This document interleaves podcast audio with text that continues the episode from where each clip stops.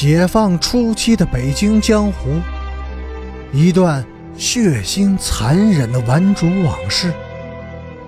欢迎收听《北京教父》第九十五集。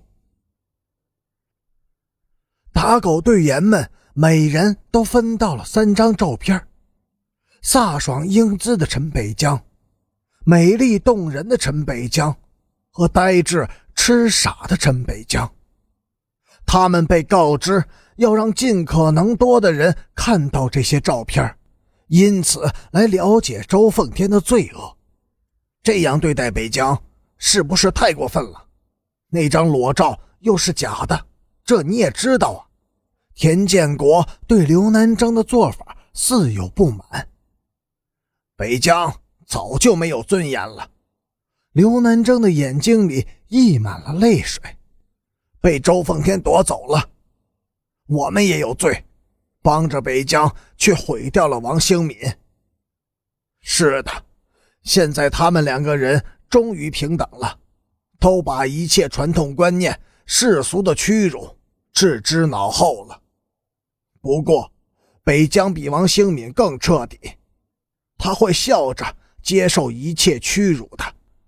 秋天开始的时候，北京全市人民群众同仇敌忾的打响了一场围剿流氓小偷和青少年犯罪团伙的人民斗争。当年市革委会的一位负责人把这场围剿命名为“十二级台风”。台风的场面是极为壮观的。入夜以后，工人、机关干部和街道妇女们。组成了一道道严密的人墙，把守住大街小巷的各个出入口，许进不许出。公安干警和各中学保卫组则组成了一支支精干的搜捕队，逐户检查，按名单抓人。一次台风过后，有上千名顽主和佛爷落网，不容他们有喘息的时机。第二次台风突然而至，连续刮了几次台风以后，漏网之鱼已经极少了。那天下午，学校保卫组的一个负责人突然找到了陈诚：“你赶快离开市区，越快越好。”负责人紧张的面色苍白，嘴唇发抖。出了什么事？陈诚问。再多一句话。我也不能对你讲了，咱们是朋友，你要是相信我的话，就马上离开市区，天黑之前必须离开。如果你不相信我的话，那你就自己多保重吧。谢谢你，不过我在东西南北城都有密居地，挺保险的。负责人狠狠地盯了陈诚一眼，咬着牙说：“你不要忘了。”这是人民斗争，到处都是群众，群众痛恨你们，所以到处都是眼睛。你自己多保重吧。负责人匆匆的走了。此时离天黑已不到半个小时了。陈诚跑到边雅军的家里，想通知边雅军一起出逃，但是边雅军并没有在家。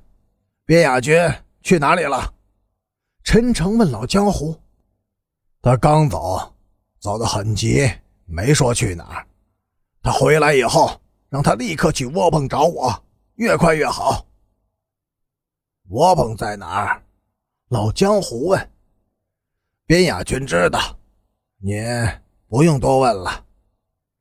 天快黑的时候，陈诚到了阜成门公共汽车站，从这里乘郊区车可直到三家店。在三家店西面的大山上，有一处废弃的采石场。采石场的那间破草棚，是只有陈诚和边雅军两个人知道的秘密密居点。街上的气氛已经很紧张了，一队队有组织的群众匆匆奔向执行任务的地点，人们神情严肃、紧张、警觉的目光。不时地扫描着街上的可疑人物，陈诚还是决定再等一等边雅军。自从安慧心事件发生以后，边雅军就很少出家门。他如果得到自己的通知，会立即赶来的。车已经走了两趟，又一辆车停在了车站，车门大开着，等候着发车。这时，天已经完全的黑了。远处一队带着袖章的工人正向车站赶来。